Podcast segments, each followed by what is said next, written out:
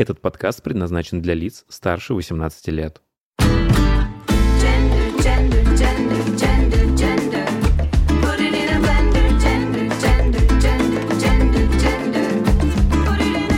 Вы слушаете «Гендер Блендер» – подкаст о новой этике и квир-культуре в России и мире.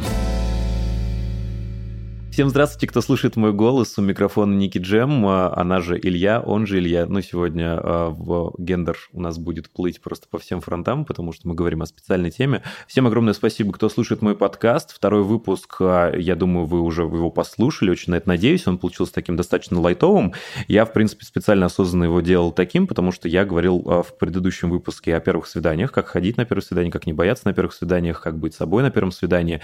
Я говорил об этом, потому что когда-то для меня это была просто катастрофа, это тема, которая меня волновала, и поэтому я решил ну, именно этой темой с вами поделиться, немножечко поговорить на эту тему. Сегодня э, я надеюсь, что выпуск получится гораздо более познавательный, местами даже обучающий, такая немножечко у нас сегодня будет ликбез. А сегодня я бы хотел поговорить на тему, которая в русском, по крайней мере, сегменте, ну и вот в моей а, среде, в моем гей-комьюнити, в котором я нахожусь, по крайней мере, об этой теме говорят не так много, не так много, как хотелось бы. Я бы хотел сегодня поговорить о небинарности. А, и для меня, на самом деле, эта тема гораздо больше, чем гендер, э, в котором ты себя осознаешь, или э, отсутствие такового.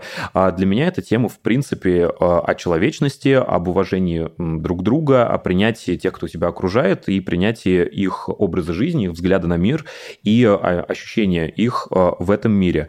А, так как тема гораздо сложнее, чем я бы мог на себя взвалить, э, я очень рад, что у меня сегодня в студии, так скажем, учитывая, э, что мы дома записываем, э, очень рад, что сегодня ко мне пришел человек, который об этом знает, мне кажется, все, который несмотря на то, что я тоже некоторое время назад сделал своеобразный в Инстаграме каминг как небинарного человека, но мне кажется, мою небинарность люди немножко несерьезно воспринимают из-за моей профессии, потому что я full-time drag queen, как вы уже все знаете, я травести-артист, и когда я говорю о том, что я не бинарный, они автоматически приравнивают а, это а, к травести, о том, что я немножечко мужчина, местами я женщина, что вот днем я мальчик, по ночам на работе я девочка.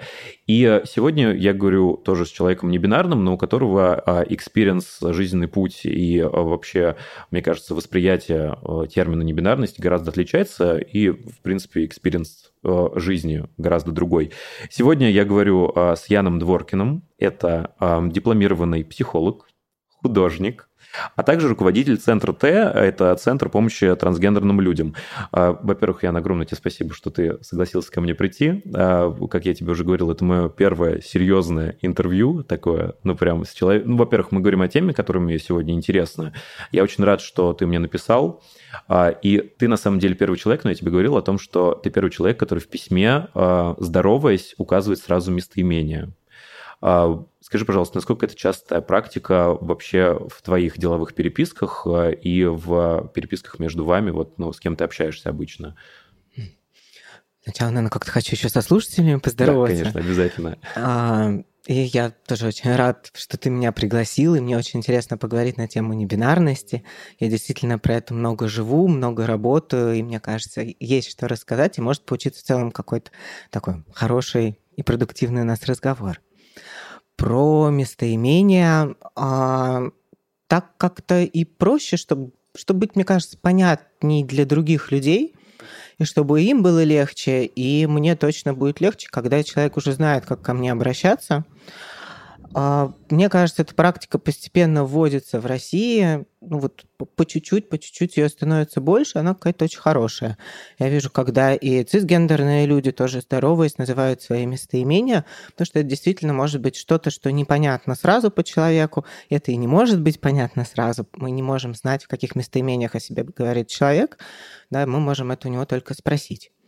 Я вот, кстати, всегда э, говорил о том, что э, как травести-артист, как дрэк мне казалось всегда, что я немножечко более а, привилегированный, если можно так сказать, в этом плане, потому что практика узнавать у нас местоимения у, у нас появилась уже достаточно давно, а, но, как правило, это все происходит, а, не знаешь, не в, меж, не в межличностных отношениях, а в отношениях более профессиональных. То есть, допустим, если кто-то нас приглашает на какую-то съемку для какого-то проекта или на фотосессию, у нас всегда обычно спрашивали, как к вам обращаться, и мы всегда обычно над этим смеялись, ну, типа, о, ну, забавно. Как, ну. А сейчас я понимаю, что это реально полезная практика, и это, в принципе, упрощает общение с человеком, э, и делает его более комфортным. А еще у меня очень к тебе интересный вопрос. Зашел в твой Инстаграм, а, читал твою шапку профиля. У тебя там написано «небинарный человек и огненный дракон». Скажи, пожалуйста, а это просто забава какая-то или это что-то значит? Огненный дракон, мне кажется, он ко мне прям пришел в какой-то момент осознания моей гендерной идентичности, какой-то скорее маскулинной ее части. И слушатели не видят, но у меня набит огненный дракон по всей руке, и я его хочу продолжать дальше. Это угу. какая-то такая для меня очень большая сила про огонь. Ну, наверное, это как мой внутренний источник силы, который я нашел, и такой, когда нашел, я уже не отпущу, я его хочу запомнить, сохранить и какая-то вот тоже моя идентичность про, про энергию скорее. Угу. Я тебе честно скажу, во-первых, всем слушателям хочу сказать спасибо за то, что вы активно комментируете все наши э, выпуски. И вот после первого выпуска, который э, люди послушали, э, я запомнил комментарий о том, что э, мне сказали, что я использую определения, которые уже неуместные и уже устарели. Допустим, я использую определение натурал, ну, потому что оно все еще действенно в, там, вот, в наших компаниях, в которых мы разговариваем. Я еще э, за одно слово, за которое меня ругались, это за слово педик, которое я использовал, но я там больше в шуточном а, плане его использовал. Я тебе честно скажу, прежде чем мы с тобой встретились, я очень а, как сказать, волновался перед нашей встречей, потому что я очень боюсь что-то сказать неправильное, а, очень боюсь мисгендерить, и я действительно очень боялся, что я буду как-то неправильно к тебе обращаться, но мне кажется, у нас все очень хорошо получается. Ты очень приятный человек в общении, кстати говоря. С тобой очень легко почему-то. Я не знаю почему, но у тебя это так работает. У меня первый вопрос, потому что я из этого подкаста хочу, знаешь, сделать такую своеобразную азбуку для квир-людей, чтобы все собрать а, в одну кучу. И вот какой вопрос у тебя есть, ты просто открываешь мой подкаст и ищешь, что ты хочешь посмотреть. Там, допустим, у нас впоследствии будут выпуски о бодипозитиве, о ВИЧ, о людях, ну, с этим вирусом. А, сегодня мы говорим о небинарности, и, возможно, я буду задавать тебе вопросы, которые тебе задавали миллиард раз, но чтобы так все по полочкам разложить. Поэтому... Я здесь тоже для того, чтобы на них ответить. Вот, э, поэтому самый первый вопрос, самый простой. Э, расскажи, пожалуйста, что такое небинарный человек? Вот прям, э, как, как ты видишь этот термин? Давай, наверное, сначала как-то кратко про то, что такое бинарный человек. Да, это человек, который определяет свою гендерную идентичность бинарно, то есть угу. обычно как мужчина или как женщина. Если мы говорим про трансгендерного человека, то это трансгендерный мужчина или трансгендерная женщина.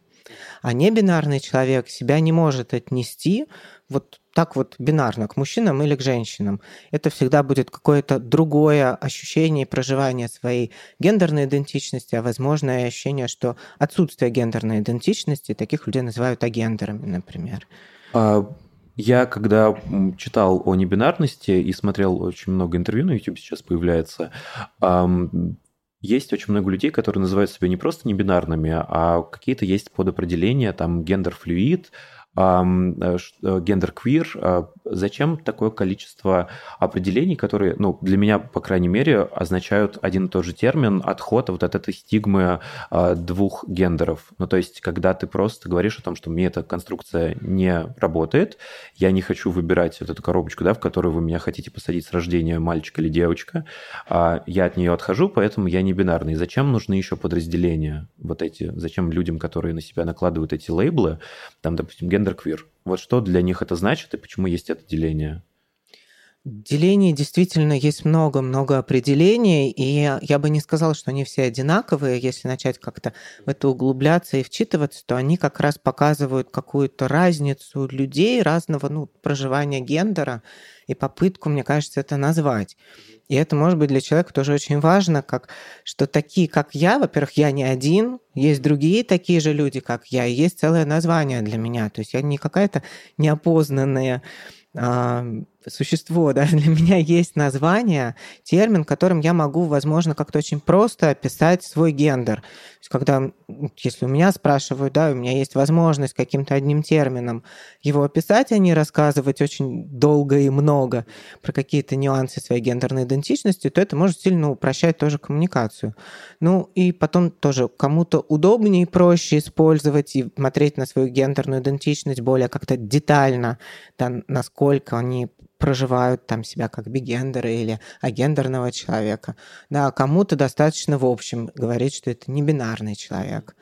Я скорее не использую а, никакие дальше термины. Мне достаточно про себя, что я говорю, что я трансгендерный, небинарный человек, и оно вот так как-то наибольше отражает мое ощущение моего гендера. Вот как раз хотел спросить, кем ты себя ощущаешь и mm-hmm. какой твой будет а, более подходящий тебе термин.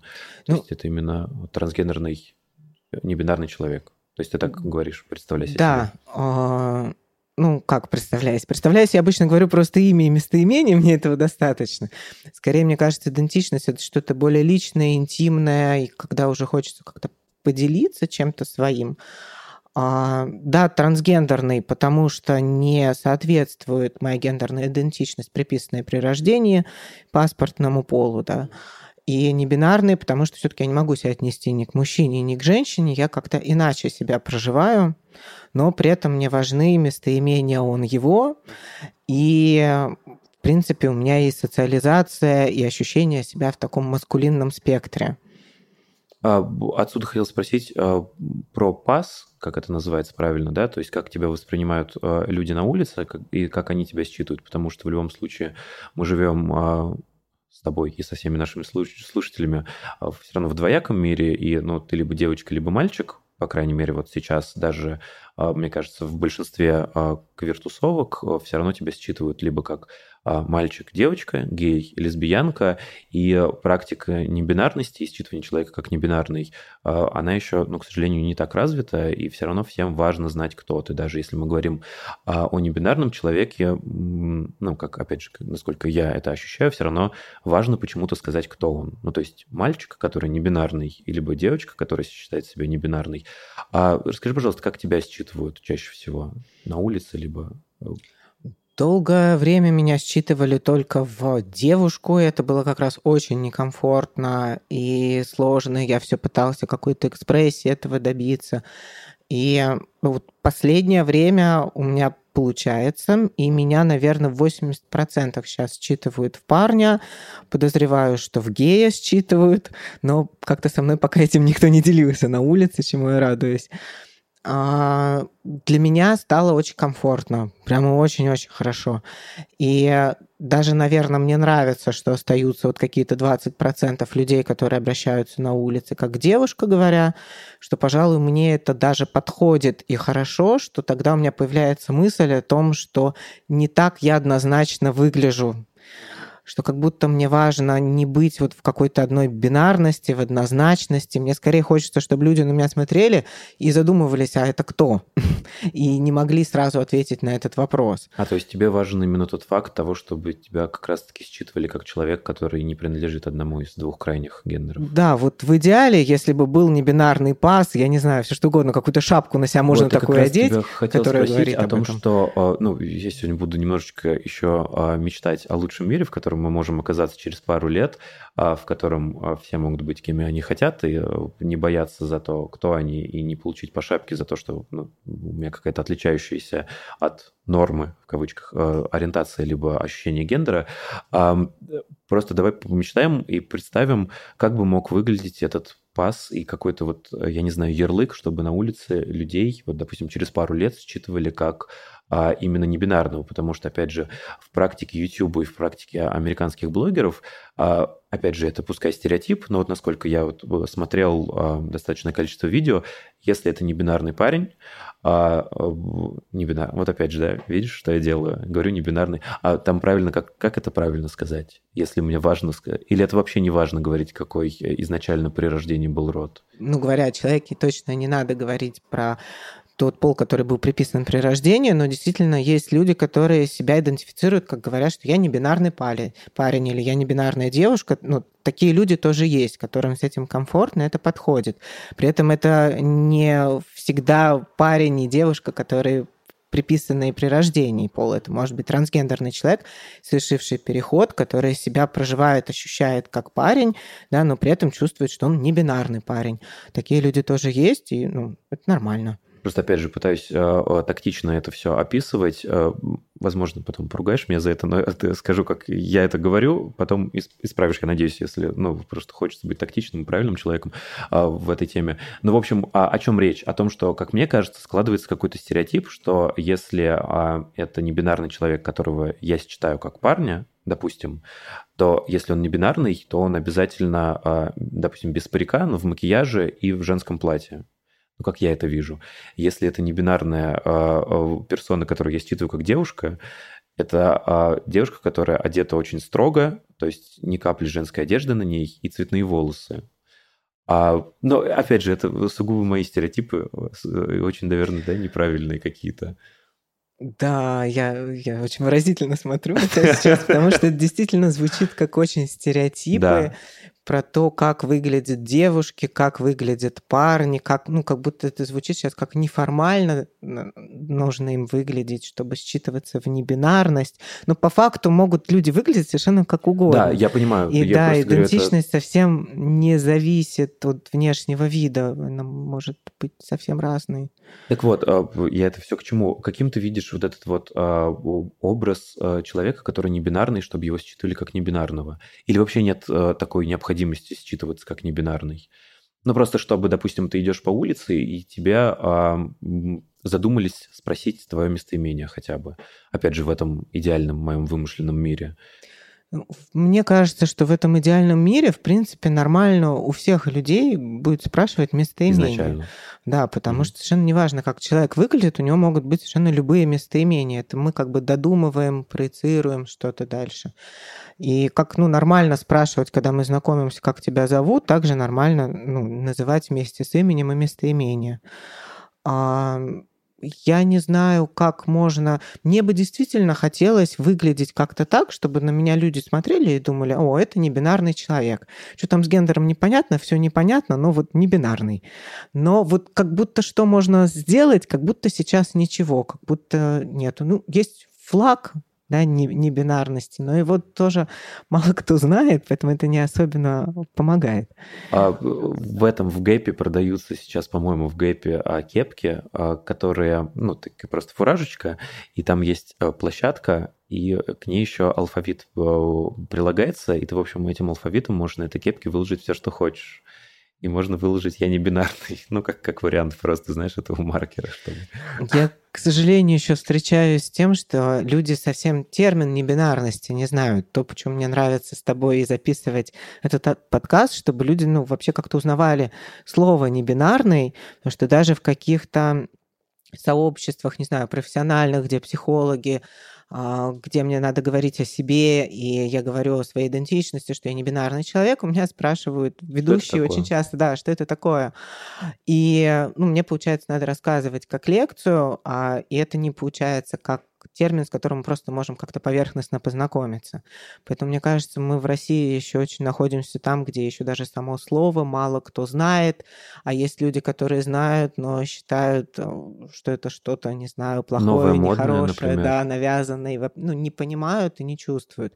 Мне кажется, мы сейчас находимся на том этапе, чтобы просто много открыто говорить о том, что это есть, что трансгендерные люди есть, не бинарные есть, они все очень разные, но они не перестают от этого быть людьми, и это ну, такие же люди с просто другим проживанием своей гендерной идентичности. По поводу непонимания и того, что да, многие люди не понимают, что это такое, э, как с этим жить. Я не знаю, смотришь ты или нет. Есть э, очень популярный блогер, его зовут Алок в Менон. А, ну, это такая, знаешь, прям а, икона небинарности сейчас вот а, американская, и очень много он дает интервью, очень красиво говорит о небинарности. Он там сказал, что для того, чтобы любить, совершенно не важно понимать. Ну, мне не нужно ваше принятие, мне нужно ваше сострадание. Мне просто очень понравилась эта идея в том плане, что зачем мне понимать человека и какой он небинарный, гендерфлюидный. Мне нужно понимать, что это человек, и я просто хочу с ним ну, его любить, желать ему всего хорошего, желать ему свободы. И ну, мне просто понравился этот термин, что не обязательно понимать. Мне просто... кажется, ну, с одной стороны, здорово про не обязательно понимать, но при этом здорово, если человек не будет навязывать свою какую-то стереотипное представление о том, каким мне быть и какой я. Просто нас настолько растят в этом бинарном мире, где а, только мальчики, только девочки, какие должны быть мальчики, какие должны быть девочки, как они должны жить и что делать. Это так навязывается со сказок с детства изначально, что а, мало вообще есть рефлексии какой-то, переосмысления потом, а так ли это, относится ли это ко всем людям. И как раз очень легко, не переосмыслив, навязать это на другого человека, и тогда сложно говорить про принятие. Тогда мы этого другого человека просто не увидели в моменте и что-то свое ему выдали. Коль, я тебя спросил про то, как э, тебя считывают на улице. Расскажи мне, пожалуйста, о степени э, подстройки, наверное, э, под бинарные рамки, с которыми тебе приходится ежедневно сталкиваться, и приходится ли вообще, потому что сейчас мы можем, конечно, с тобой рассуждать о небинарности, о том, как здорово быть тем, кем ты являешься, но вот мы уходим туда, во внешний э, цисгендерный мир, и все равно временами приходится играть по их правилам. То есть, допустим, да, в, каких-то паспортных столах, в каких-то, а, я не знаю, бюрократических институтах, а, где вот чем-то мы с таким связываемся. Расскажи мне, пожалуйста, насколько у тебя есть это, насколько велика степень твоей необходимой подстройки под этот мир, все-таки еще двоякий, двусторонний. Меня не очень триггерит паспортный стол, курьеры и какие-то такие формальные разговоры. Мне не очень приятно, когда там обращаются по паспортному имени. А, у меня не сменены документы, я их не планирую менять в ближайшее время.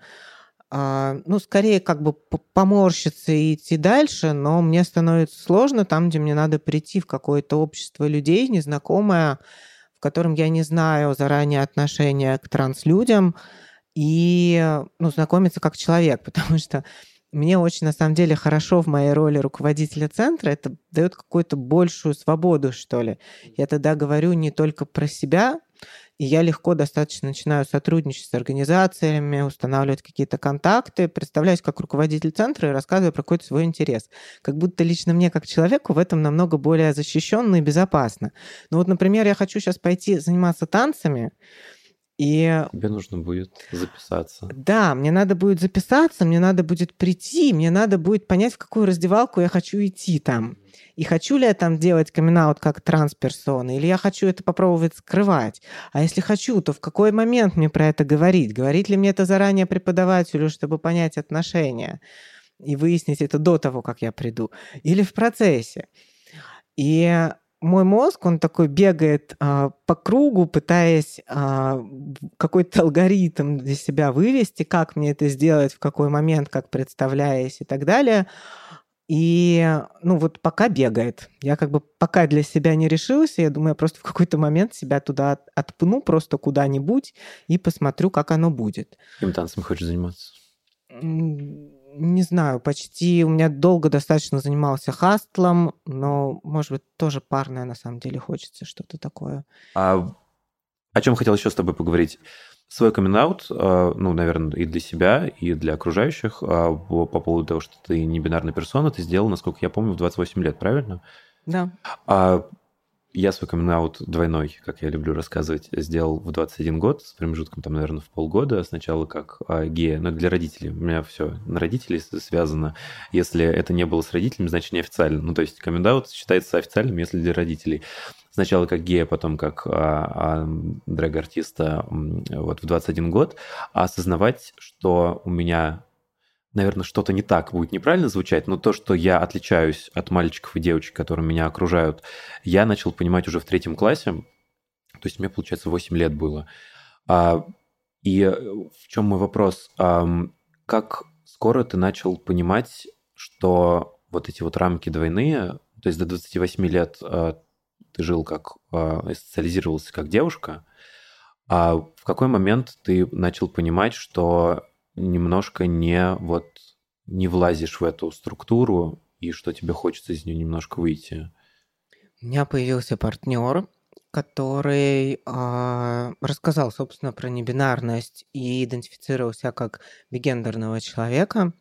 И я тогда в 28 лет первый раз узнал этот термин. И я помню, как я гуглил и все читал несколько дней подряд, совершенно не спал и носился в эйфории, с ощущением, что это про меня, что мне стало про себя наконец-то понятно, что со мной такое. И какие-то моменты из жизни стали прямо становиться на свои места и стали очевидными. Мне стало очень грустно на самом деле тогда, что как будто бы я действительно очень пытался быть девушкой, вполне получалось и даже было комфортно, но при этом была и другая часть меня и моей жизни, которая оставалась в тени и не получала никакой реализации. И у меня была очень большая грусть про то, что, ну, как, как так? Как целых 28 лет я не давал огромной части себя жить. Угу. И э, отсюда еще такой вопрос. Я, когда разговаривал с родителями м, по поводу моего камин по поводу моей ориентации, по поводу моей работы и вообще моего осознания себя, э, сейчас, допустим, у нас все с ними хорошо. Э, ну, мама приняла, интересуется, меня в Инстаграме. С папой все, конечно, сложнее, но он знаком с моим парнем, допустим, они там вместе могут пообедать, поговорить о машинах. Я когда с ними разговаривал о том, что почему я так поздно им об этом рассказал, и вообще очень долго думал, рассказывать или нет. Я им рассказал о том, что я себя таким ощущаю, ну, именно как гомосексуальным парнем, я себя ощущаю уже с третьего класса, с 8 лет. Я у них спрашивал, а поменялось ли что-то в их восприятии, если бы я сделал камин раньше, если бы я с ними поговорил раньше, если бы я им доверял чуть больше. И они мне честно признались, что если бы этот камин совершился вот в возрасте, допустим, до 14 лет, то они отправили бы меня к психологу или в какое-то учреждение и попытались бы меня исправить. А, ну, они мне честно в этом признались, за что я, конечно, их уважаю, но ситуация на самом деле страшная, потому что, ну, как мне кажется, родители хотелось бы, да, чтобы это были люди, которым ты доверяешь больше всего, а, и чтобы можно с ним поговорить обо всем. А, и наверное, в тот, на тот момент э, и психологи бы очень негативно реагировали на мой рассказ о том, что я э, гомосексуальный и у меня есть влечение к парням. Э, как ты думаешь, сейчас на данном этапе, вот в 2021 году мы живем, насколько родители, насколько общество готово к таким комендаутам, к таким камин их детей, и насколько психологи э, готовы с этим работать, насколько они в этой теме подкованы, потому что у меня есть один знакомый, он актер, э, а у них это, мне кажется, как обязательная практика, ну, для очистки они постоянно ходят к психологам. Ну, то есть для них это гораздо легче решение дается пойти к психологу. И он говорил, что ему пришлось поменять психологов четырех, наверное, и только на пятом он смог нормально поработать с ним, потому что все предыдущие четыре начинали с ним работать, что гей – это проблема, тебе нужно встречаться с девушками, а давай мы сейчас над этим поработаем, мы это исправим. А как бы проблема, наверное, была у него не с этим. Вот насколько ты считаешь, что сейчас они готовы Очень к этому? Очень грустно, на самом деле, насколько четко у нас есть ощущение какой-то нормы, что ли, куда засовываем людей, и даже родители, которые видят своего ребенка, с которым может быть хорошие отношения и доверие, насколько есть вот этот стереотип в голове, какой ориентации должен быть ребенок идентичности, что действительно и каких-то ситуаций, где отправляли лечиться и переделываться, я знаю очень много. Фильмы есть поэтому на эту тему вот недавно Фильмы, выходили. книги, помню, к сожалению, жизненных историй я да. тоже вижу достаточно много. Сейчас про найти, ну, точно становится лучше. Точно мы как центр делаем много для того, чтобы стало лучше. Мы обучаем психологов в работе с трансгендерными небинарными клиентами. И это обучение, оно очень пользуется спросом, очень много специалистов к нам приходят. И ну, мне это очень радостно на самом деле, mm-hmm. потому что появляется ощущение, что людям это действительно важно, и они готовы как-то переосмыслять, встречаться со своими какими-то стереотипами и не размещать их в клиентах. А, просто с улицы пойти искать первому психологу, мне было бы немножко тревожно, наверное, за человека, сам я бы точно, наверное, не решился на такое. То есть по рекомендациям или, опять же, вот у нас в центре есть страница психологи, где специалисты, которые сами относятся к транслюдям и имеют схожий какой-то опыт, можно выбрать любого специалиста оттуда. Он мне точно... что очень понравилось, а, ну, ты мне посоветовал обратиться к одному а, из ваших психологов, я это обязательно сделаю, но это у меня прям галочка, кстати, я не знаю пока когда, и, во-первых, мне решиться надо, потому что ну, для меня это всегда такой... Э, ну, в общем, это невозможно к психологу забежать на час, ну, по крайней мере, в, мо- в моем случае. Для этого надо выделить день, чтобы сначала подготовиться, потом к нему прийти, и потом еще отходить от этого состояния, потому что реветь я буду это точно, но я, я себя знаю. А, очень приятно, что об этом не нужно задумываться, когда к вам заходишь на сайт, сразу видишь, кто эти люди, с которыми ты потенциально можешь поработать, и э, какое-то чувство safe space у вас вот на сайте присутствует. Но это к тому, что зайдите обязательно на сайт Центра Т, полистайте, там все вкладочки, там есть на что посмотреть, есть куда пожмякать, ну и изучить вообще, в принципе, эту информацию. Мы специально э, сделали так, что в нашей команде психологов только специалисты, относящиеся сами к сообществу, потому что мне кажется важным, ну, когда любой клиент выбирает, кому пойти, да, если это цисгендерный человек, то он, как бы, для него тоже бывает важно, психолог был мужчиной или женщиной, угу. да, ну, как-то часто про это говорят или ищут в запросе, да, что мне нужен определенного пола специалист. Ну, что схожий опыт, да, как-то с кем-то проще, легче. И здесь то же самое, что у транслюдей тоже должна быть, мне кажется, возможность прийти к другим транслюдям. Про это тоже можно открыто писать. Мне кажется, а, важным. Я вот э, ну, я ходил на свой первый и пока что единственный прием к психологу. А, после него мне стало гораздо проще, легче, потому что у меня были такие перепады настроения от абсолютной депрессии до абсолютной радости. А э, сейчас у меня как-то это все выровнялось, благо. Но, опять же, э, есть немножко травматический experience, потому что в какой-то момент мы с психологом разговаривали о том, что нравятся ли мне девушки, и точно ли я уверен, что они мне не нравятся. И мне показалось это очень странной, странным разговором о том, что как бы во мне усомнились в том, что а точно ли ты гей? И вот ну, об этом разговаривать я был не готов на самом Мне деле. тоже кажется странным этот вопрос. Мне кажется, его странность понятна, если представить, э, не знаю, например, цисгендерного мужчину, да, наоборот, который, да, который рассказывает, что ему нравятся девушки, а у него психолог начинает спрашивать, а точно ли они тебе нравятся? Мальчиками точно не пробовали? Да, да. Можем может... попробовать прямо да, сейчас. Да, да. у меня есть ширма.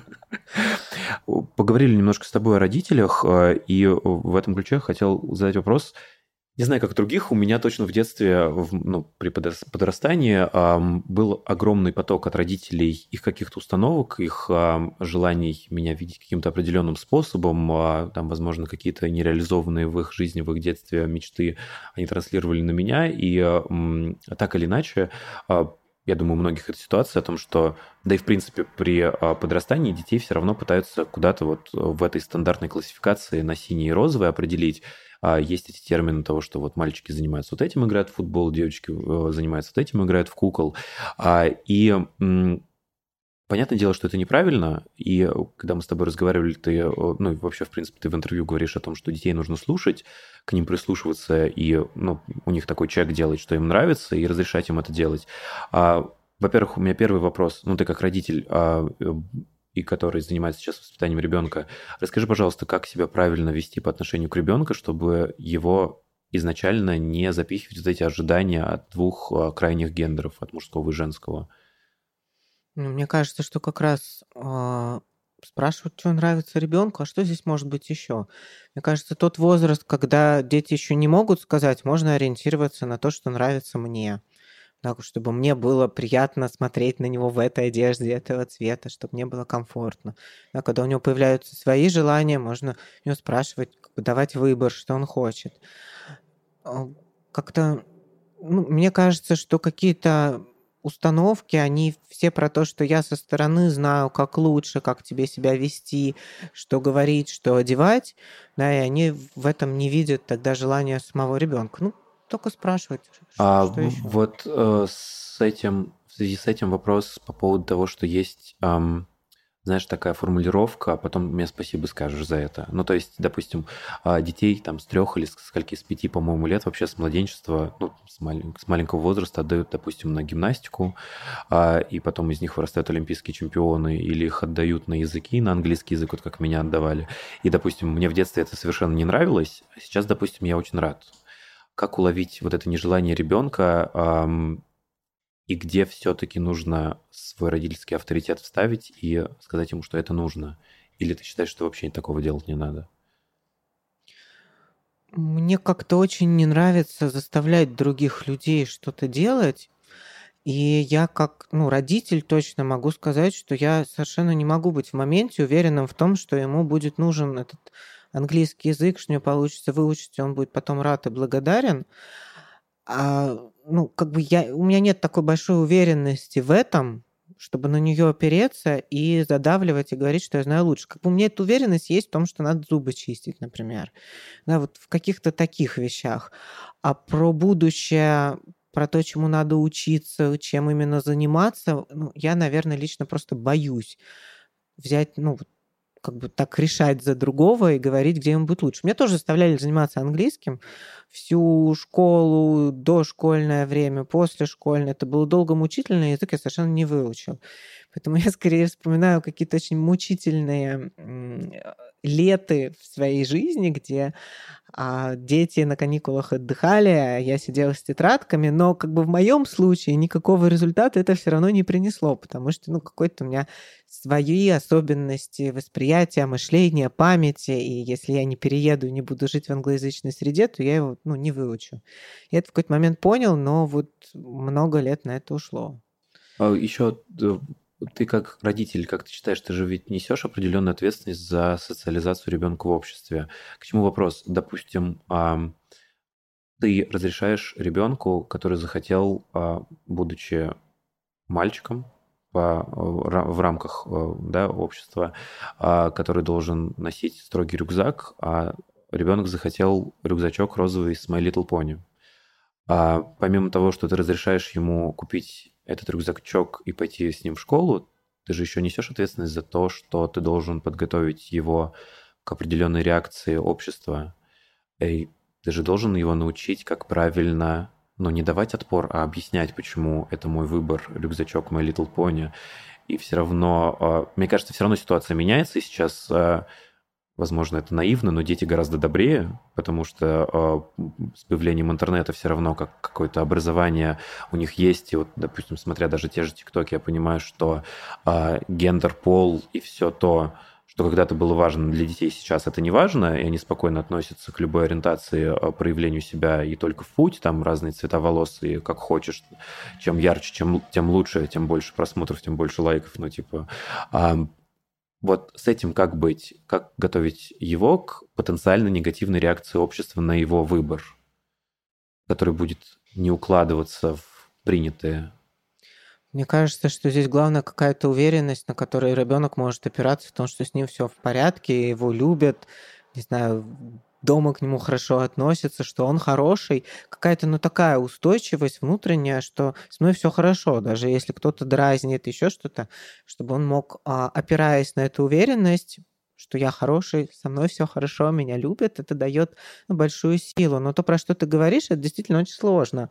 И я, ну, я как раз тот пример, который ты приводишь, я с ним и встречаюсь, что мой ребенок записан по паспорту как а, мальчик, по свидетельству о рождении, но а, он как раз, э, начинка рюкзака, она была 1 сентября исключительно розового цвета, и меня ну, очень сильно передергивало в магазине э, с мыслями о том, что мне скажет учитель и как это будет воспринято. И с одной стороны, мне было смешно про это, потому что я понимаю, что вот это та самая реальность, а с другой, ну, действительно было как-то мне внутренне сложно. Я тогда подходил прямо к учителю и перед линейкой прямо объясняю. Знаете, вы откроете его рюкзак, вот он любит розовый цвет. это вот Готовил это так. почву заранее. Да, а, я как будто бы не знаю, может быть, боюсь еще здесь обвинения, что а, типа свое купить не смогли, девочка какая-то отдала, да, что как будто бы обвинение в мою сторону как родителя, что я не смог а, его обеспечить необходимым для мальчика. Да, а, хотя это, ну, наоборот, очень... Это было то, что он выбирал. Ну и, конечно, там 3 сентября говорят, нет, у всех тетрадки должны быть одинаковые, у мальчиков синенькие, а у девочек розовые. И это тоже было. И у него тоже появились синие тетради. Ну, он как раз, как из твоего примера, он синий не любит. Так что вот, пожалуйста, какой сейчас год, но все равно в первом классе а, тетрадки по цветам делятся. Ну и форма же разная. Допустим, он же не сможет, если захочет вдруг надеть юбку-карандаш, как у девочек у всех. Это же будет просто катастрофа. Да, да, я вот здесь тоже очень вижу ограничения, и, и, и это и грустно, и это как раз ну, тот момент, где я не могу спросить, что ты хочешь у него, да, что я просто выдаю как водные, что в школе вот так вот принято. Не знаю, для меня это грустная тема, но я понимаю, что все равно с каждым годом здесь становится тоже все больше свободы и становится проще. Я это все к чему? Я просто э, пока это все читал, изучал, ну, насколько было возможно, потому что есть э, часть э, информации про небинарность, которую я воспринимаю и понимаю, а есть информация, которая уходит уже в какие-то научные термины, которые мне совершенно пока недоступны, но я пытаюсь в ней разобраться. Я к чему? В принципе, согласишься со мной или нет, проблема небинарных людей, если можно так сказать, проблемы идентичности и себя показывать таким, какой ты есть, это, в принципе, проблема всех людей. Опять же, и, и цисгендерных тоже, потому что, опять же, с той же формой. Допустим, есть ребенок, который а, воспринимает себя не так, как воспринимает его общество, и хочет на 1 сентября на линейку надеть юбку. Но это проблема не только его. Там же стоят и мальчики, которых заставляют надевать штаны, потому что они мальчики, и всех девочек заставляют надевать юбки, потому что они девочки. И это, в принципе, трагедия всего, получается, общества, потому что эти гендерные рамки, эм, они одинаково вредят всем. То есть не только это проблема людей, которые себя не мыслят в этих рамках мужского и женского, это одновременно и проблема мужчин, от которых ожидается очень много. Не хочу сейчас уходить в полемику и философию, но просто, да, понимаешь, о чем я говорю? Да, ты говоришь про экспрессию, да, про то, как выглядят люди и про какую-то социальную роль, которую они ведут, и действительно, ну, про стереотипы, которые там есть что ожидается по половому какому-то признаку, ожидается очень много и очень шаблонного. Я э, с этим хотел спросить, может быть, такой большой философский вопрос. Как ты считаешь, почему концепция бинарности устарела вообще в принципе? Ну, если ты считаешь, что она устарела. И насколько она сильно сдерживает людей я к чему этот вопрос еще задаю, потому что я подписан на одну очень яркую девушку.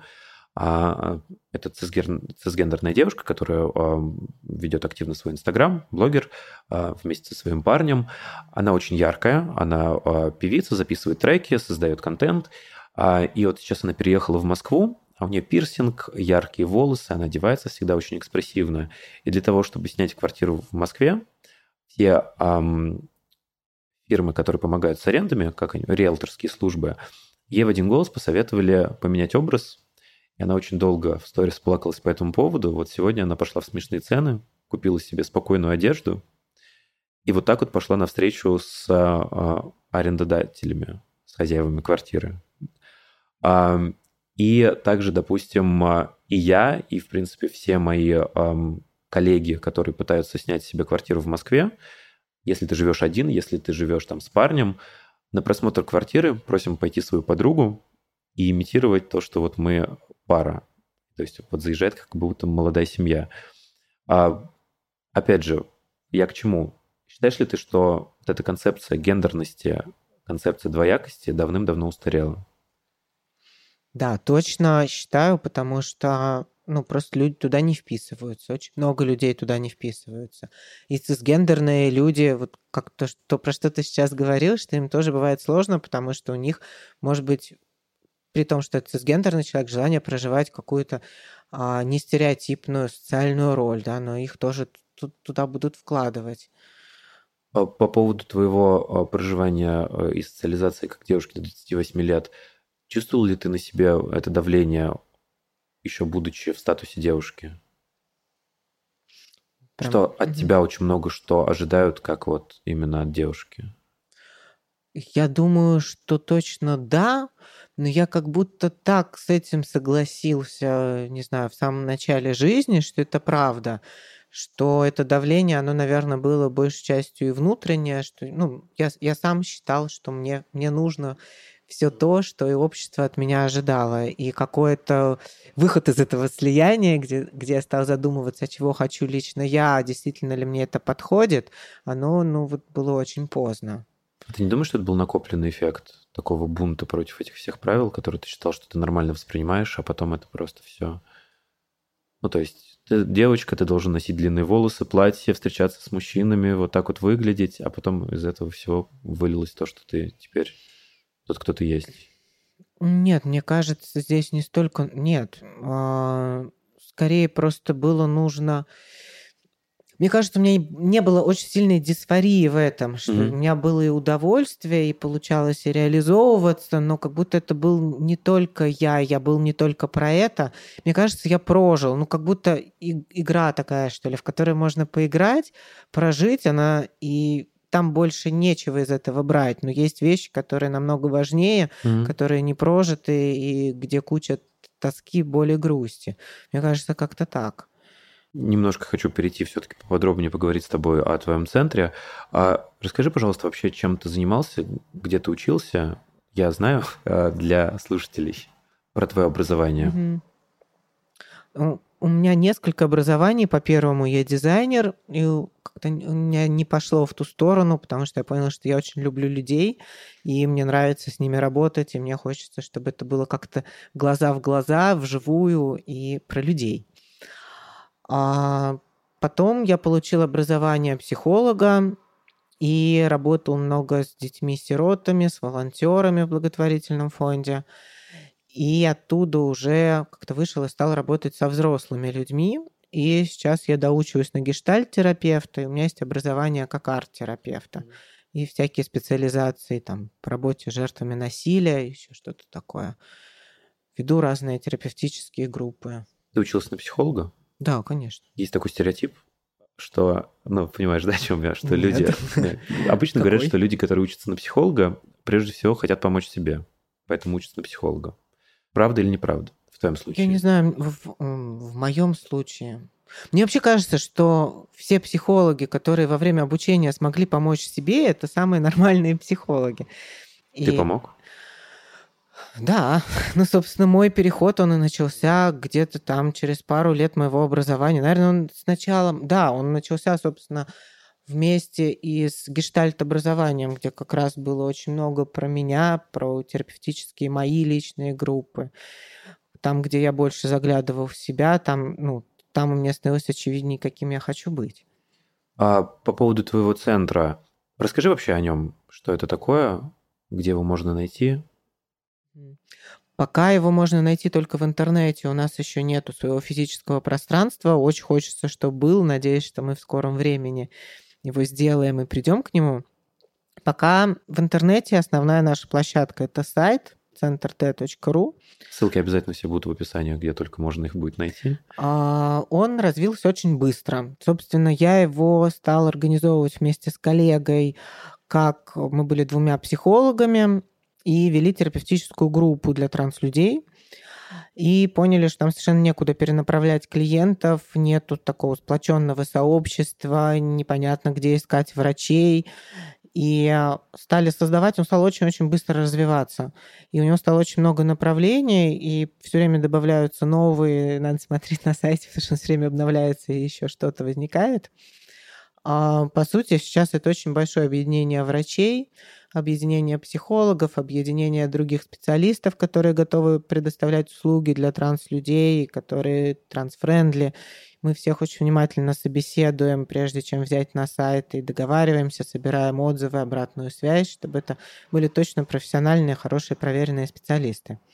И мы проводим встречи для небинарных, трансгендерных людей. Они проходят в Москве. И они, к нашему удивлению, собирают огромное количество людей. То есть изначально, когда еще нас как центр никто не знал, нам записывалось, приходило по 50 человек. Сейчас это приходит 70-80 человек на встречу, и мы уже начинаем останавливать запись и писать, что количество мест ограничено, чтобы просто нас, мы помещались в помещение. Что у вас такого происходит на этих встречах, что они такие популярные? Пьют чай. Мне кажется, самый популярный чаепитие в Москве у вас просто. Да, мы действительно самые большие и пьют чай, играют в настольные игры. И мы еще обычно снимаем какие-то очень красивые, хорошие места, в которые можно наряжаться и приходить красивыми, так, как хочется, и как раз быть среди людей и не бояться быть собой. Мне кажется, это такой ценный опыт когда очень много людей могли, например, одевать только ту одежду, которую хотелось в рамках своей квартиры, да, и не было вообще опыта прихождения в дружественную среду, mm-hmm. то как раз а, прийти в такое место это очень какой-то большой ценный опыт. И причем это не ночной клуб, а это какая-то другая совершенно обстановка. Одно дело, ты можешь да, в ночной клуб приехать, э, как ты хочешь, но это все равно, мне кажется, немножечко не та атмосфера. Ты же понимаешь, да, что я теперь безумно хочу попасть на одну из таких встреч? Приходи. А, и я, наверное, приду как Ники Джем full on drag, что называется, но я очень хочу попасть, почувствовать эту свободу, а, потому что ее порой не хватает, и вот э, я, наверное, до сих пор, при том, что мне сейчас очень много приходится быть на улице в образе, ну, потому что я постоянно куда-то езжу на какие-нибудь съемки, фотосессии, они сейчас очень модно делать их на улице, ну, знаешь, типа дрэк на улице, вау, здорово, э, такой, типа, делаем что-то необычное. Вот, все равно я до сих пор не могу себе позволить куда-то пойти в образе, хотя очень хочется, и вот меня а, друзья постоянно подбивают на это, я очень резко на это реагирую. А негатив в том, что я и вот этот свой, страх э, излишней яркости переношу на них, и иногда на них ругаюсь, когда они слишком ярко выглядят. А это, конечно, очень плохо, и я очень надеюсь, что ваши встречи мне помогут от этого избавиться, но в любом случае очень хочу попасть. Почему ты вообще решил э, заняться этим центром? Почему ты решил его создать? Мне кажется, основное, что я увидел необходимость, что такого нету. А еще, наверное, какая-то моя мечта про объединенное сообщество, где а, люди друг друга знают, могут давать какую-то поддержку, быть сплоченными. Ну, как, как не знаю, своя стая. Найти свою стаю. Я, я очень люблю эту фразу. Угу. И если ее нет, то мне показалось, что ее можно просто создать. И она действительно создается и объединяет все больше людей. У нас есть еще следующие проекты, которые тоже будут ориентированы на объединение. Как ты решился взвалить на себя эту ношу, ну, этого альфа-лидера стаи, создателя. О, Господи. Ну, вопрос в том, что э, я всегда очень вдохновлен такими людьми. Допустим, а, мои очень хорошие друзья работают в центре Шаги. Этот центр помогает а, а, именно партнерам М плюс М. Он занимается предотвращением распространения, выявлением и послед... последующей помощью людям с ВИЧ. А, и просто они всю жизнь на это положили, и совершенно получается, ну, это фонд, а, то есть это практически бесплатная работа, они вот этим каждодневно занимаются. Просто я немножко не понимаю, потому что я не такой деятельный, и, наверное, как ты решился вот именно? То есть таких центров нет, ты понимаешь в них потребность, и не ждешь у берега погоды, что вот когда-нибудь они появятся, а просто на себя берешь эту ответственность? А, наверное, сейчас я ну, точно хочу сказать, что, в принципе, в России есть трансорганизации, да, что не было в Москве, например, в Питере есть это действие. И а, ну, но в Москве, да, действительно не было, в общем-то, никакой большой трансорганизации. И ты говоришь про взвалить груз, и я прям делаю тут очень квадратные глаза и подпрыгиваю, потому что я совершенно не так это ощущаю. А для меня это скорее какой-то поток из энергии, восторга, идей, а, людей, информации, в которой я как будто как-то впрыгнул, и мне там очень классно. То есть, ну, по сути, в этом я вижу какую-то пользу для других и свой большой очень кайф и удовольствие. Как будто я очень нахожусь на своем месте, это мое, и мне хочется развивать, и чтобы мы становились как-то больше и меняли нашу действительность в России. Ну, видишь, так и получается груз. Почему? Просто для а тебя это так, это для тебя так естественно звучит, а ну со стороны это такое прям а, Радостный взгляд, поток. взгляд в будущее. Нет, это здорово, это очень здорово, правда. Если я буду чувствовать, что на мне какой-то большой груз, не дай мне бог. кажется, если да, я загружу тебя еще после этого, я себе не прощу. Мне, мне сложно так сбить. Но... А в чем ты считаешь главная миссия вашего центра? А с чем вы помогаете людям, которые к вам обращаются? Мне кажется, чувствовать, что они не одни, что с ними все в порядке, нормально, и таких, как вы, много, и можно себя нормально чувствовать в, даже в нашей российской действительности и быть собой. Мне, наверное, хочется, чтобы основной посыл был таким. Мне кажется, это безумно важно, потому что вот для меня это было, а, ну, если так вот по, по времени а, судить, для меня всегда нахождение своего, опять, как ты говоришь, стаи, да, всегда имело очень большое значение. Первое, а, это было, когда я обнаружил Эма и вообще всю эту стилистику. Я очень был этим увлечен, потому что, э, помнишь, как Эма выглядит такой стандартный флюидный мальчик, э, очень тоненький, заплаканный, которому не обязательно быть мужественным, не обязательно быть сильным, в каких-то непонятных ботинках гигантских с платочком на шее. Я вот сначала себя обнаружил таким, потом я обнаружил себя как гей, это тоже, ну, вовсю. И то, что еще история такая. Я, я же сказал, да, что вот в третьем классе себя почувствовал как гей, а, потому что мне понравился безумный мальчик. Я начал этим, об этом рассказывать своим друзьям. Они надо мной смеялись, меня не понимали. А нас папа всегда а, брил машинкой сам, ну, стриг. И тогда была популярна песня «Тату, мальчик гей». Вот я сижу, папа меня стрижет, я ему говорю, папа, что такое гей? Он такой, вырастешь, поймешь. Он, конечно, навряд ли имел в виду на собственном опыте, поймешь. Но я, я понял, так или иначе. А я, коль уж мы говорим о таком идеальном будущем, в чем ты видишь а, будущее мира, общества? Будем считать, что оно стало... А, понимающим, что оно стало открытым, что оно стало принимающим, что небинарные люди все э, нашли себе в нем место. А какое место тогда будут занимать в этом мире цисгендерные люди, которым важно быть либо строго мужчиной, либо строго женщиной? А что ты имеешь в виду под под какое место будут занимать. Ну, то есть они вообще э, истребятся в последующем? То есть, нет, я, нет, я не в том смысле. Нет, Хорошо, отстреливать мы никого не будем. Ни, ни в коем случае. Я за любовь, не за ненависть. Я к тому, что все равно есть люди, которым на данный этап времени важно себя осознавать, как я мужик или я вот девушка. А как ты считаешь, в будущем этого вообще не будет? Нет, мне кажется, конечно, будет. Конечно, есть бинарные люди. Я никогда не буду утверждать, что все люди не бинарные, все такие же, как я. А, мне кажется, как раз какое-то будущее мира видеть, что люди разные, что не все такие, как я. Да, и что бинарные там есть тоже. И это красиво, это здорово, это вообще человеческое разнообразие. Мне кажется, какой-то, ну вот главный момент там, где я не утверждаю, что все такие, как я, и все должны быть. Да, если не вписываются, то с ними что-то не то. Но я такой, какой я есть, и я хочу, чтобы вы меня тоже воспринимали таким. То есть я вам ничего не диктую, но меня, пожалуйста, воспринимайте, какой я. Ну, ну, видите, да, слышите, какой я, и не навязывайте мне. Как будто, знаешь, у нас как-то, мне кажется, очень смещено сейчас в обществе. Если я говорю что-то про себя, там, не знаю, в, в том же ТикТоке я снимаю видео, где я говорю, я не бинарный человек, у меня 20 комментариев, ты девушка, еще там 10, ты парень. А что это, про что это, куда это, да? Ну, как бы люди не, не слышат ту правду, которую я про себя говорю, и считают, что им со стороны что-то про меня известней. Mm-hmm. И, к сожалению, это очень много. Это э, интересно такой вычитал факт, я о нем не знал. А, короче, в начале 20 века, когда женщины активно боролись за свое право голосовать, а, и, ну, соответственно, начали выигрывать и все-таки потихонечку получать эти права, особо озабоченные по этому поводу мужчины распечатали такие посткарт, ну, карточки, э, открытки, на которых э, женщины были изображены в мужских костюмах, а э, мужчины, наоборот, в женских костюмах в платьях.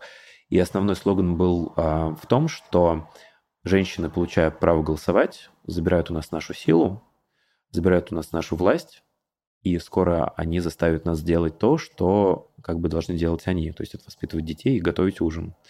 А, то есть мужчины, когда женщины получали право голосовать, боялись, что они забирают у них их силу.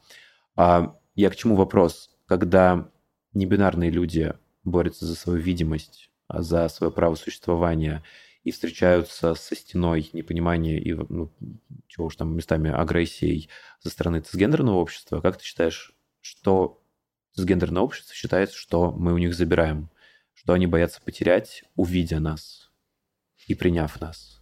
Это хороший вопрос. А, знаешь, сначала мне, наверное, хочется порассуждать про то, что, в принципе, общество очень борется за бинарность, и как будто там человек с приписанным женским гендером, который хочет увеличить грудь, там увеличить губы куда-то в сторону большей феминности, да, феминной в большую сторону феминности, он а, где-то может не понять общество, но в целом оно не сильно не осуждаемо, оно понимаемо. А когда начинает этот человек приближаться, а, наоборот, в сторону уменьшения, да, и хочет уменьшить или убрать совсем грудь, то он вызывает очень большое может вызвать очень большое осуждение и большой бунт, и какой-то газлайтинг, что с тобой что-то не в порядке. Как будто я вот вообще наблюдаю, что общество очень старается разделять максимально, разделять и не смешивать. А, и ну вот на приближение к границе, как будто особенно ее переход или смешение, или человек, когда говорит, что вообще не хочет куда-то себя относить, что это вызывает какую-то очень ярую а, агрессию, непринятие. Я не знаю, вот, наверное, у меня даже нету какого-то очень точного ответа, почему это происходит. Наверное, в сторону, может быть, ксенофобии, непринятия да, другого в его инаковости. Может быть, для людей важны очень сильно какие-то ориентиры, простота. Я знаю, где что. Это точно мужчина, это точно женщина. Я знаю, как к ним тогда относиться и что мне с ними делать. Не знаю, может, как-то так как я как раз вот не испытываю ни осуждения, ни непринятия, ничего, то мне очень сложно, наверное, за эту сторону сказать. Я э, слышал версию, ну, читал версию о том, что это происходит с гендерного общества из-за того, что, опять же таки, как говорю, проблемы с гендером и проблемы этих а, ожиданий от крайних полов а, в том, что гендерный мальчик ну, с детства на себе испытывает это давление того, что ты должен быть этим, ты должен быть таким, ты должен быть умным, ты должен быть сильным, ты должен зарабатывать, защищать гендерная девочка, ты должна быть красивой, у тебя должны быть длинные волосы, ты должна вкусно готовить, ты должна там, любить убираться, там, должна устраивать уют, рожать детей. И когда они видят небинарного человека, который как бы своим видом и образом жизни показывает, что мне эти рамки чужды, я из них хочу выйти, то у них это вызывает какое-то чувство несправедливости, что вот мы живем в этих рамках, мы как бы им поддались. Страдаем там. Да. Они даже это могут сами не осознавать, они просто приняли правила игры. А вот какого черта какой-то отдельный индивид решил, что он вот, мы их, значит, играем, а он вот на обочине стоит этой игры. Почему так? Нет уж, давай к нам. Еще очень интересная такая структура тоже, я ее не осознавал, но, а, допустим, когда я был моложе, ну, понятное дело, что мои феминные какие-то черты, отличающиеся от мальчикового поведения, ну, они все равно выходили наружу, и мне всегда все говорили, что ты как телка, что ты как педик, что ты вот а, ведешь себя как женщина. Когда я стал старше и стал а, именно использовать а, свой женский образ как свою работу, мне стали наоборот говорить, зачем ты одеваешься как женщина, ты же мужчина. То есть меня перетягивали то сначала в одну mm-hmm. сторону, ты же женщина, почему ты себя так ведешь, а потом, когда я принял как бы это то, что да, я женственный, да, я вот такой, и начал из этого делать, ну, карьеру, как можно сказать, меня, наоборот, стали тянуть назад в, в мужской лагерь. Я еще как-то здесь очень негодую про то, что используется, что ты как женщина, как скорее какое-то что-то плохое, Осуждение. осуждающее, да. да, а не наоборот сказать, ну, как похвалить, что в тебе что-то есть очень красивое, феминное, да, ты в этом как девушка, да, но не звучит как какая-то похвала, ну. Да, это тоже так интересно, что вот этот вот сексизм, направленный к женщинам, он всегда имеет, то есть есть а, мужчина-водитель, есть женщина-водитель. Угадайте, какое определение негативно звучит. Есть мужской футбол, есть женский футбол. Ну и всегда все, что связано с женским, оно кажется немножечко э, каким-то негативно окрашенным.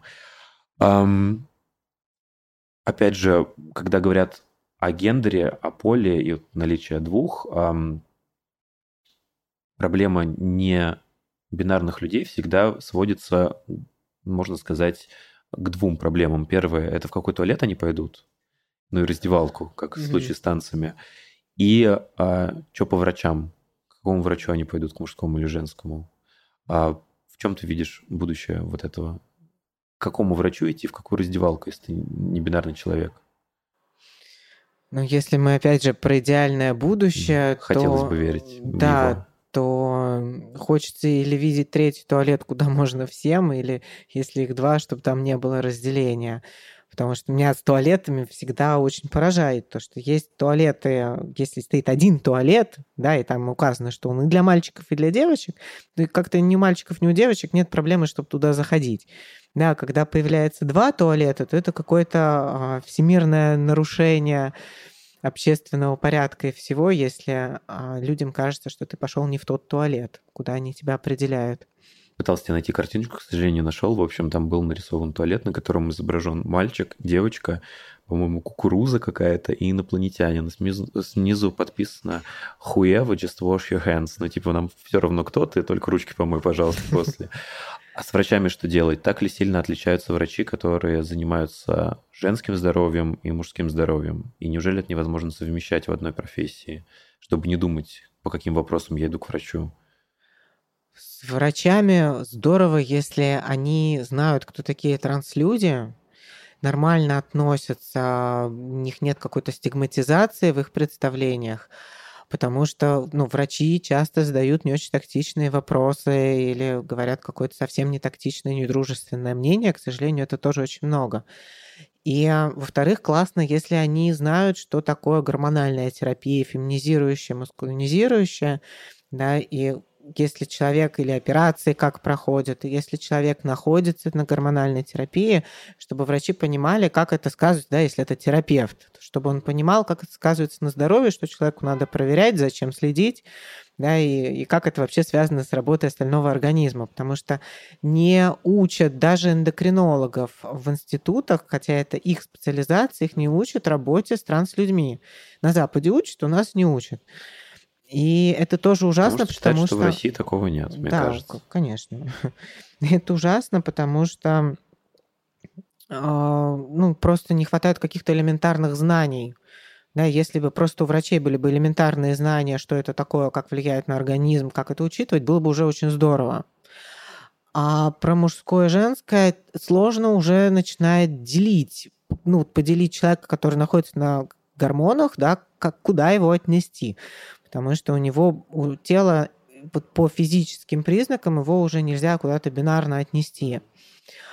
А, не знаю, все гинекологи, урологи, которые с нами работают, они говорят, что к ним могут записываться люди любого там, пола от рождения, да, и любой гендерной идентичности, что они совершенно не разделяют на тех и других. Вот опять же хотел сказать, что если у вас есть с этим проблемы, то смело обращайтесь в Центр Т, они вам помогут подобрать врача, подобрать психолога, подобрать белье к кровати, я не знаю. Можно, можно мы белье не будем искать. А, сейчас немножечко поиграем в такую а, игру, как, знаете, были учебники раньше по английскому языку, где а, нужно было вставлять компакт-диск и слушать одновременно и смотреть а, на листочек бумажки. А вот сейчас я вам предлагаю, все слушатели, которые меня сейчас слышат, а, предлагаю сыграть в обратную игру. А, можете зайти ко мне в Инстаграм, и открыть э, highlight, который посвящен э, этому выпуску э, небинарности. Ян сегодня принес мне несколько инфографик, которые мне бы очень хотелось посмотреть э, и разобрать. А первое выглядит как, как правильно назвать, поле для игры в морской бой, цветное. В общем, от А до F от 1 до 6, э, где крайнее, крайнее значение А1 – это мужчина, целиком, да, стопроцентный мужчина. F6. Так, подожди. А ты Мне расскажешь? Пора, да, стопроцентный мужчина, я начинаю подпрыгивать. Да, мужчина. что ты вообще под этим понимаешь? Стопроцентный мужчина. А, знаешь, для меня это, этот квадрат, он какой-то, может быть, максимальной выраженности маскулинности. маскулинности. Да, угу. вот, вот как-то туда, потому что стопроцентный мужчина, я, я прямо, о господи. Да, стопроцентно мускулинное ощущение угу. себя тогда, да, это правильно назвать? Ну, Квадрат мне кажется, А1. да, наиболее. Угу. Да. То есть, получается, F6 – это максимальное феминное состояние самого себя. С квадратиками А1, F1 и F6 мы разобрались. Расскажи, пожалуйста, о квадрате А6. Кто здесь находится, который в равной степени, я так понимаю, и феминный, и мускулинный? Здесь это подписано как а, гендер-квир.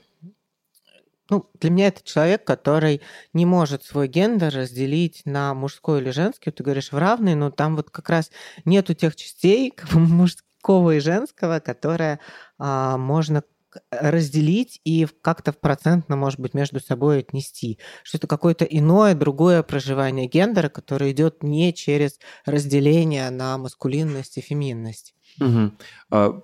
Я проходил этот тест э, самостоятельно, но как самостоятельно. А, я себя определил в квадрат D3. Я это объяснял тем, что в принципе мне не важно ну, опять же, да, к вопросу, когда у меня на съемках или на каких-то э, коллаборациях э, люди не э, из нашей тусовки, да, какие-то из, э, из гендерного общества люди спрашивают, как им ко мне обращаться, он или она, я всегда отвечаю, как вам удобнее. То есть, допустим, вот у нас, я вот сегодня приехал со съемки, когда э, все люди знали, что я Ники, все люди знали, что я Илья, и, допустим, это было так, Илья, вставай в кадр, а потом, когда уже включается камера, и вот надо это подбадривать модели, они так, Ники, давай покажи, кто здесь кошник. Но ну, вот эта вся глупость, там уже была Ники.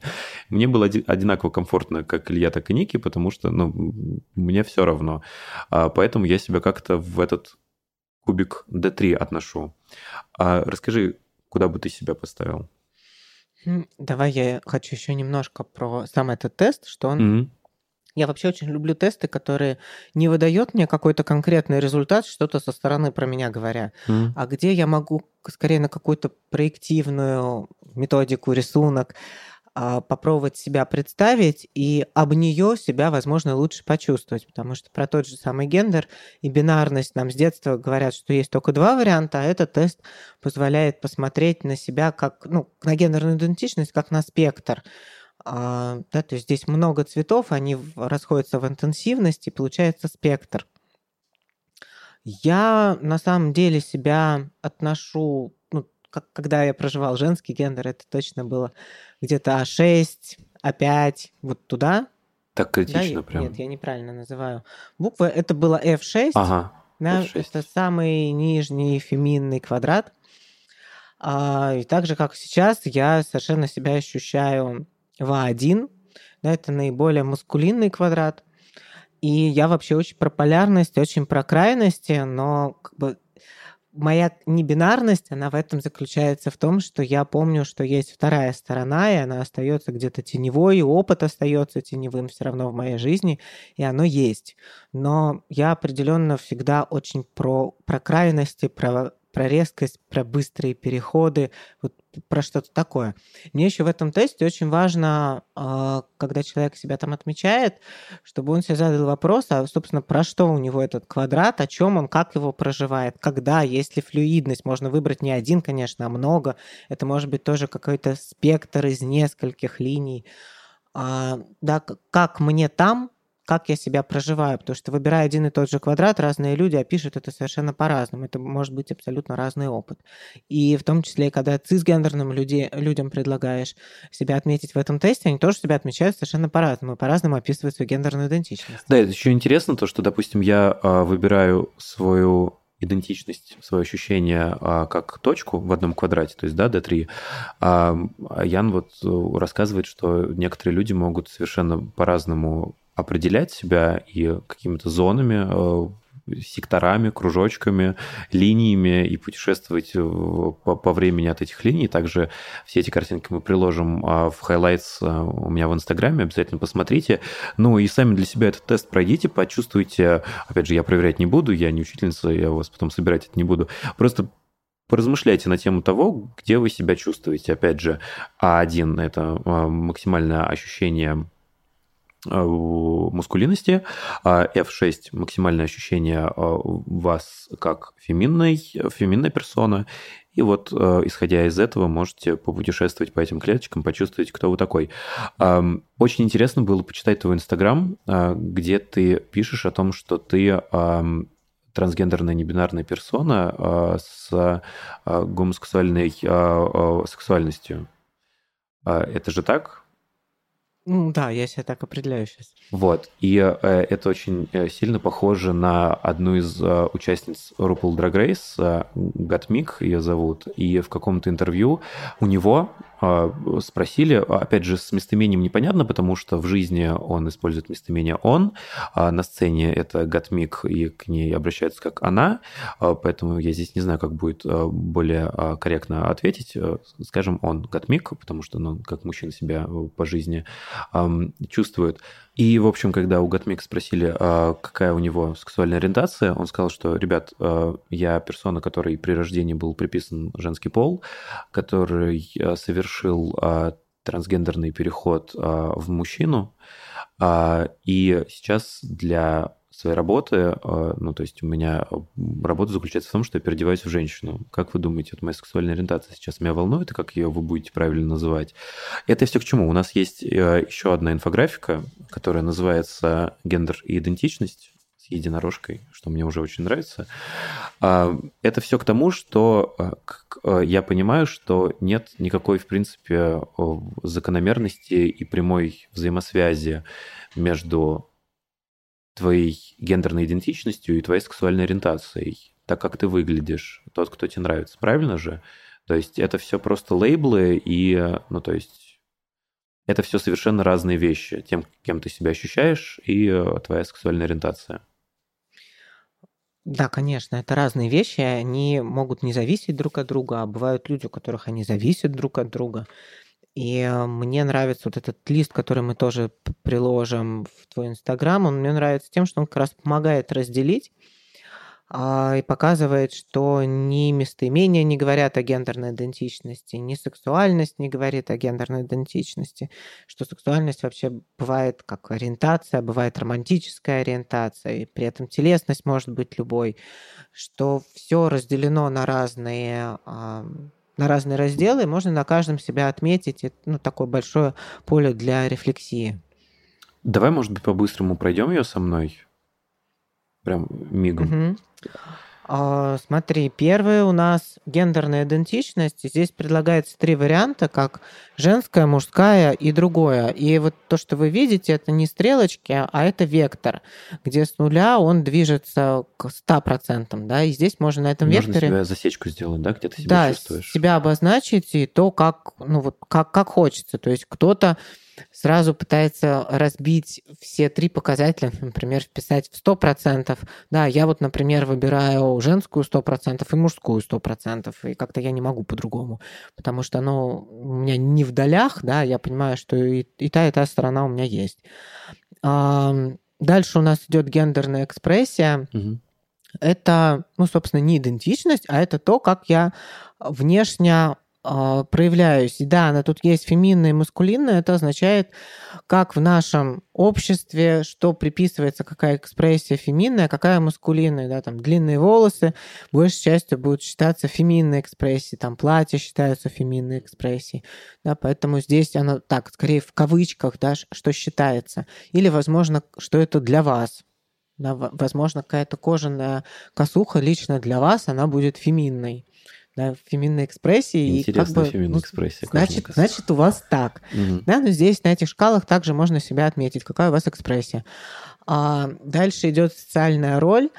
А, феминная, маскулинная, соответственно, то, что в нашем обществе приписывается туда. А, ну, тоже. Это про то, что она не зависит от экспрессии и не зависит от гендерной идентичности и может быть разной. У нас социальная роль, это там, я, например, сижу дома с ребенком, большей частью считается феминная. Зарабатываю деньги, убиваю мамонтов, она больше относится к маскулинной. А, и дальше у нас две ориентации, их можно еще разделить на сексуальную и романтическую, что можно к одним людям испытывать сексуальное влечение, но не влюбляться и не испытывать романтического.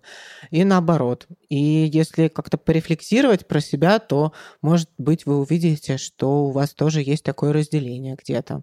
Поэтому обязательно открывайте эту картинку и просто посмотрите, почитайте и попытайтесь просто для себя эти засечки на этих графиках э, ну, под каждой категорией сделать. Просто для себя, чтобы, ну, немножечко о себе поразмышлять, подумать, кем вы себя чувствуете и кто вы, собственно, такой в этом мире. Телесность. А, телесность, ну, собственно, какие-то характеристики тела, которые считаются женскими, мужскими, вот оно тут тоже поставлено в кавычки, потому что это то, что в нашем обществе как бы стандартно туда приписывается.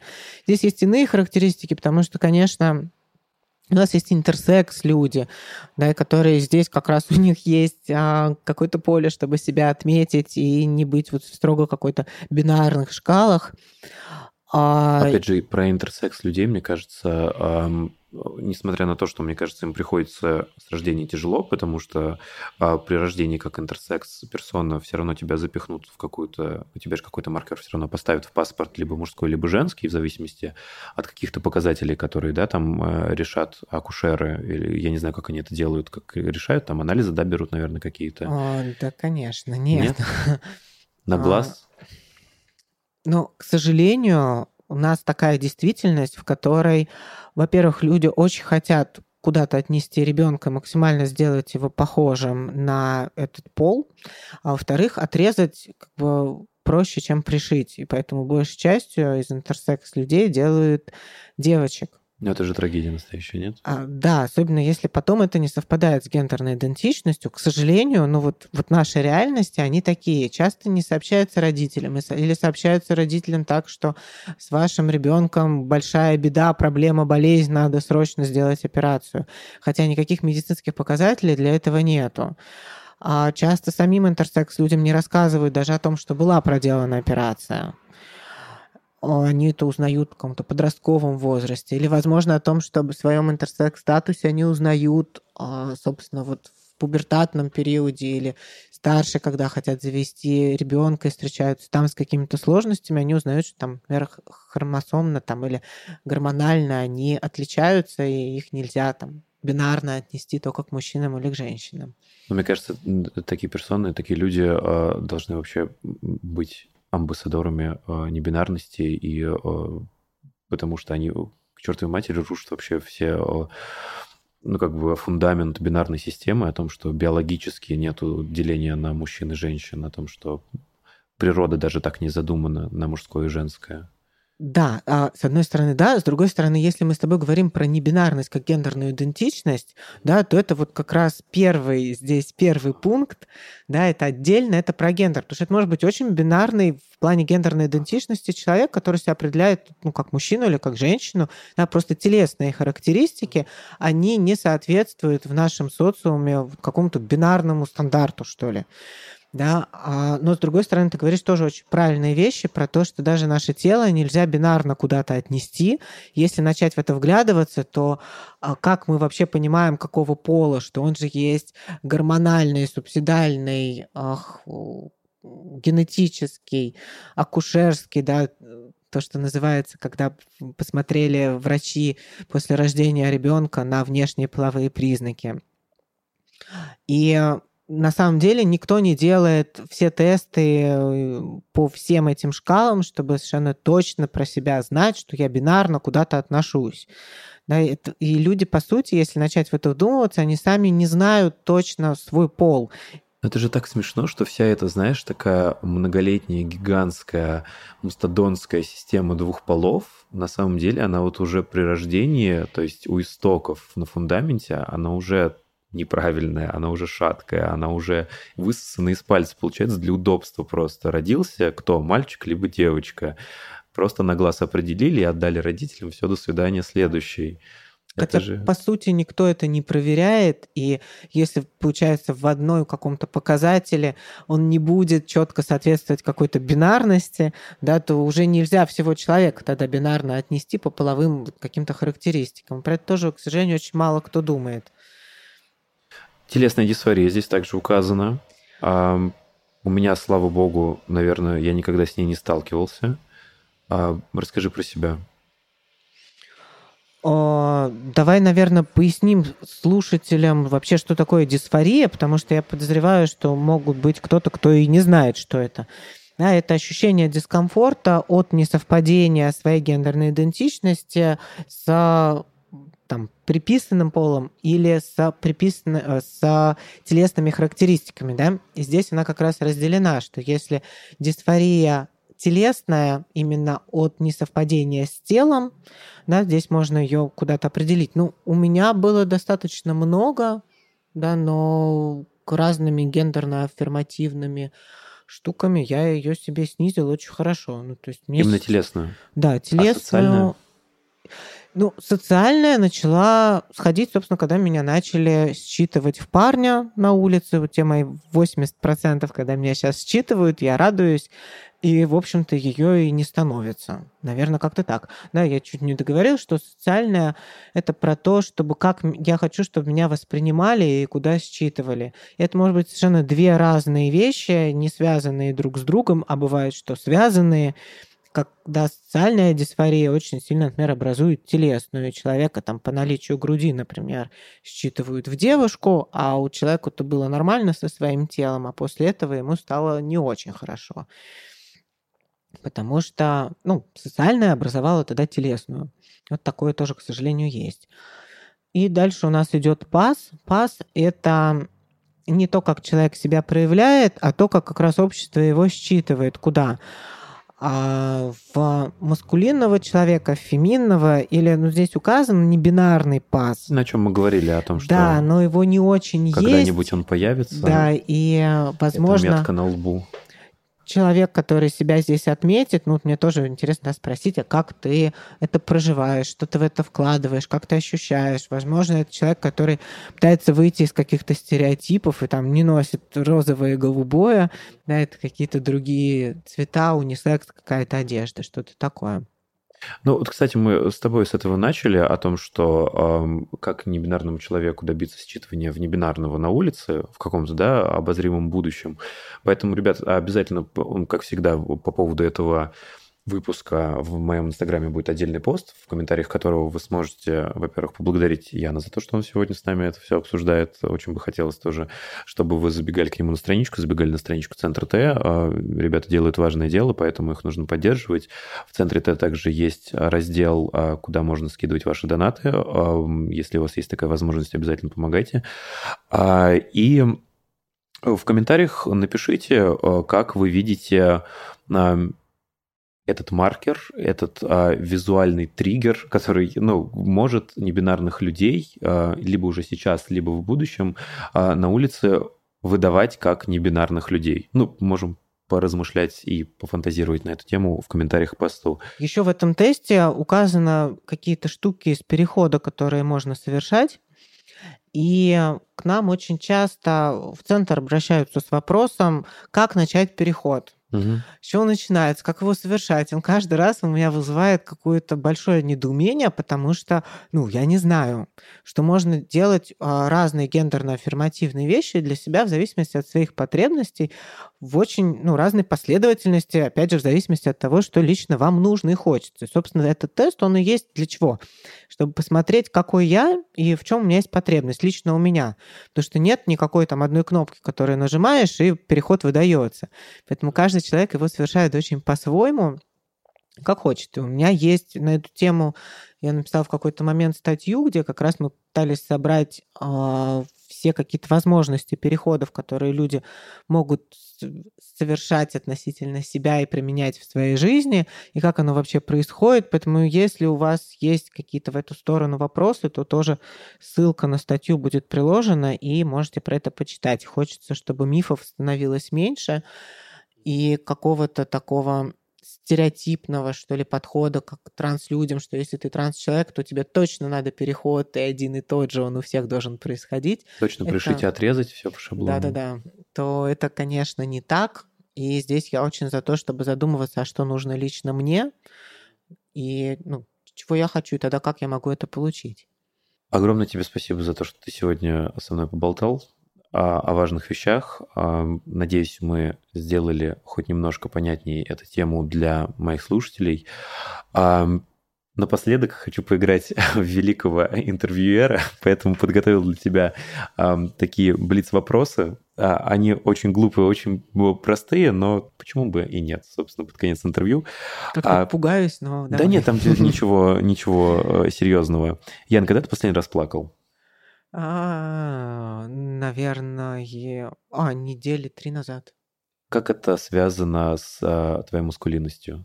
Нормально, как бы я себе точно раз- разрешаю плакать в любых гендерных Потому что мальчики могут плакать. Ну, конечно. А, когда последний раз перед кем-то извинялся? Я очень часто извиняюсь. Вчера. Почему извинялся? Извинялся ну, потому что это дело человека. Не знаю, я как-то извиняюсь, и когда я и прав, и не прав, просто потому что я, если у меня не было в намерениях задеть, обидеть... Морально задел? Или физически? Не, морально. Если как-то не хочется задеть человека, а это произошло, то я скорее просто извиняюсь, сожалею, что это было. Ну, я действительно прям часто извиняюсь.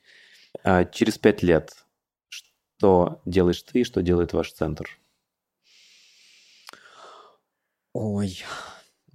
Хотелось бы. Прямо, да, прямо мечтать сейчас можно, да? Да.